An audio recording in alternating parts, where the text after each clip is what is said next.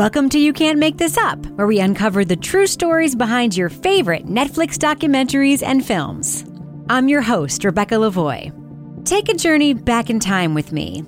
It's March of 2020, and we're all living in a brand new reality. One where many of us are working at home, can't go to school, see our friends and family in person. And yeah, we're binging a lot more Netflix than we're used to. Enter this guy.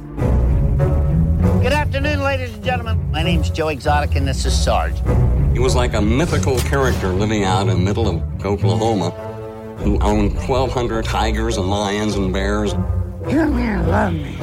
Matt spoken, good looking, love to party and have fun. I don't think we're done blowing up today. I don't figure you are. When the series Tiger King was released, it was an unexpected smash hit. And I've spent a lot of time wondering why this particular series struck a chord with so many people. Was it the plight of the big cats? The over the top characters who run shady zoos for profit? The outlandish accusations against big cat advocate Carole Baskin? Or was it all about Joe Exotic, the man at the center of this wild story? The man who had two husbands, a dedicated staff of misfits, over 200 tigers, a hunger for fame, and even a short lived aspiration to be president of the United States. The man who eventually ended up in his own cage, going to prison for a murder for hire plot designed to get Carole out of the way. I mean, there really isn't anyone who compares to Joe. I'm not changing the way I dress. I refuse to wear a suit. I am gay. I am broke as shit. I have a judgment against me from some bitch down there in Florida. And this is all paid for by the committee of Joe Exotic Speaks for America. When Tiger King was released, I got the chance to talk with series directors Eric Goode and Rebecca Chaiklin on this very podcast. At the time, we all had no idea the series would become such a huge phenomenon. But they did know, even before they began making Tiger King, that they were going to be filming a bunch of characters unlike any other. And that would present a really unique set of challenges. So here's a little bit of that conversation. So, co director Eric Goode, thank you so much for talking to me. Thank you for having me. So, we saw a little bit of this in the documentary, your origin story with encountering this story, shall we say. Um, what did you think this would be when you first started filming it and thinking about it? Well, I've been uh, involved in the exotic animal world my whole life. Um, my parents made the mistake of giving me a pet tortoise when I was six and I think I suffer from a bit of late adolescence, and I continue to have turtles and tortoises and reptiles. And I'd been filming around the world, you know, for quite a long time, sort of in an ad hoc way. And at one point, I thought, you know what? Let me try to do this in a more professional way. And I connected with Fisher Stevens and with Rebecca, who I'd known previously, and talked to them about this world. And we started our journey five years ago, and I knew from the outset that it was really um, an interesting subculture in America, um, much like you know the pathology of best in show. And so, what interests us was the psychology behind keeping these animals, and and just as much as the issues surrounding the animals, we were interested in the people that did this. Yeah, I was interested in them too. I mean, I have some experience with horse people. I used to ride horses, and I don't know if you know horse people, but they also can be very colorful characters. But these big cat people are on another level. Uh, and you talked with them a lot. Can you just talk about what it was like being face to face with Joe and all the other characters who are in this big cat community for this film? Yeah, I mean, it, it's an unbelievably fertile, colorful group of people. I mean, arguably more exotic than the animals they keep.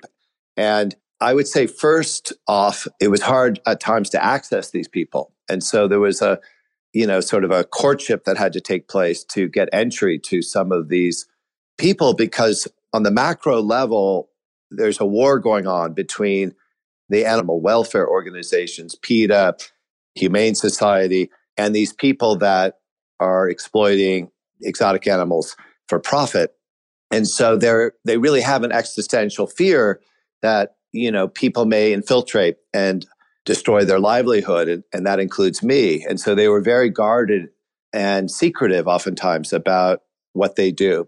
And so, yeah, so first it was very hard at times to access some of these people, but oftentimes their vanity or their narcissism trumps their common sense. And they really do want to talk and show off. And, you know, after all, probably part of the psychology of keeping these animals is the attention that they receive from them.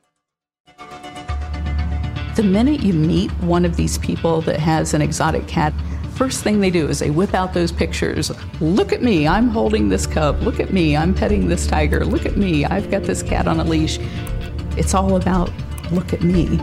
Now, you might remember that these big cat people, the men, really, let's face it, it's the men, seem to have a lot in common with some of the cult leaders we've met in other Netflix documentaries. Joe Exotic has this cult of people working for him who have nowhere else to go. They're very down on their luck, not unlike how members of other cults are targeted and recruited, and they're really dependent on him. And of course, Doc Antle has his extremely culty situation with all of these women that he controls, telling them how to live, how to eat, what to wear.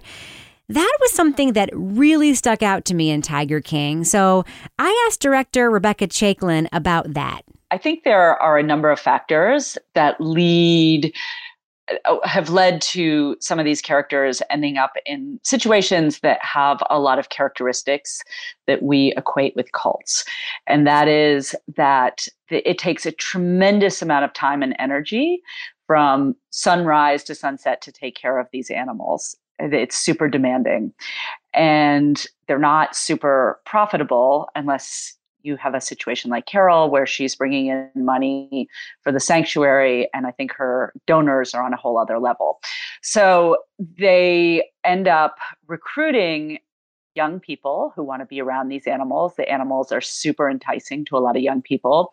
As a matter of fact, Joe, it was well known, had a practice which ended up on the editing room floor. But in Oklahoma, they have a local paper called Jailbirds, where they post the mugshots of every person who is just been arrested and sentenced and people who are coming out of prison. Hmm. And so he would go through, oftentimes he would look for young cute boys with sexual offense crimes hmm. and he would recruit them to come and work for him and he gave them a substandard, but he gave them a place to live and some food, even though it may have been expired Walmart meat, yeah. and and um, a structure, and uh, they became part of this misfit family that he had. Joe definitely liked to hire people who that was their only option. Don't try this at home, kid. And his reasoning for it was if this is all they have and it's decent, they'll work hard enough to keep it. It's kept me sober, not drinking. keeps me from getting in trouble. So, and then Doc, Doc for the most part recruits young women who come from mostly quite poor families in rural areas and who are enchanted with exotic animals. And so working with him gives them an opportunity. It's their dream to work with a tiger, a lion, an elephant, and his place is very posh for most of them. They can, even though their living conditions aren't like the manicured area for the public, feels very posh for them. And so it's extremely alluring. Between the big cats, the crimes, the cults, the murder plots, the wild speculation, so much happened in Tiger King. And you might just want to go back and catch up. Because guess what? He's back. When you think you've seen it all, you haven't quite seen it all. You have a prepaid call from Joe Exotic. Tiger King 2 is streaming right now on Netflix with five brand new episodes that pick up where the first series left off. And next week on You Can't Make This Up, you'll hear my brand new interview with directors Eric Goode and Rebecca Chaiklin about all things Tiger King, from how they felt about the huge popularity of the first series the public's reaction to Carole Baskin, and whether everyone in the big cat community is a Joe Exotic or if anyone is just a regular Joe. They do have big personalities and egos. And, you know, there's a reason why they have a tiger or a lion. But yes, the, the answer is yes. I have met people that did not have that huge personality like a Doc Antle or a Joe Exotic. We obviously, Rebecca and I gravitated to the people that had the big personalities, but by and large, they do. But like in all things, we also met people like Mark McCarthy and other people that keep exotic animals and tigers that I wouldn't put in the same ca- category in respect to person to the oversized personality. So, Rebecca, I could be in line behind somebody at Target and they might have a big cat and I wouldn't know. Yes. You, you, especially if you were in Oklahoma or Texas. That's next week on You Can't Make This Up. Before we go, a couple of weeks ago, I asked you to send me your thoughts about the documentary Found. That was the subject of last week's You Can't Make This Up. It turns out I'm not the only one who cried the whole way through this film, but in a good way. Anya sent me this tweet quote, I blame you for the tears streaming down my face watching Found on Netflix. So good. I also heard this from at Terry T. Lee.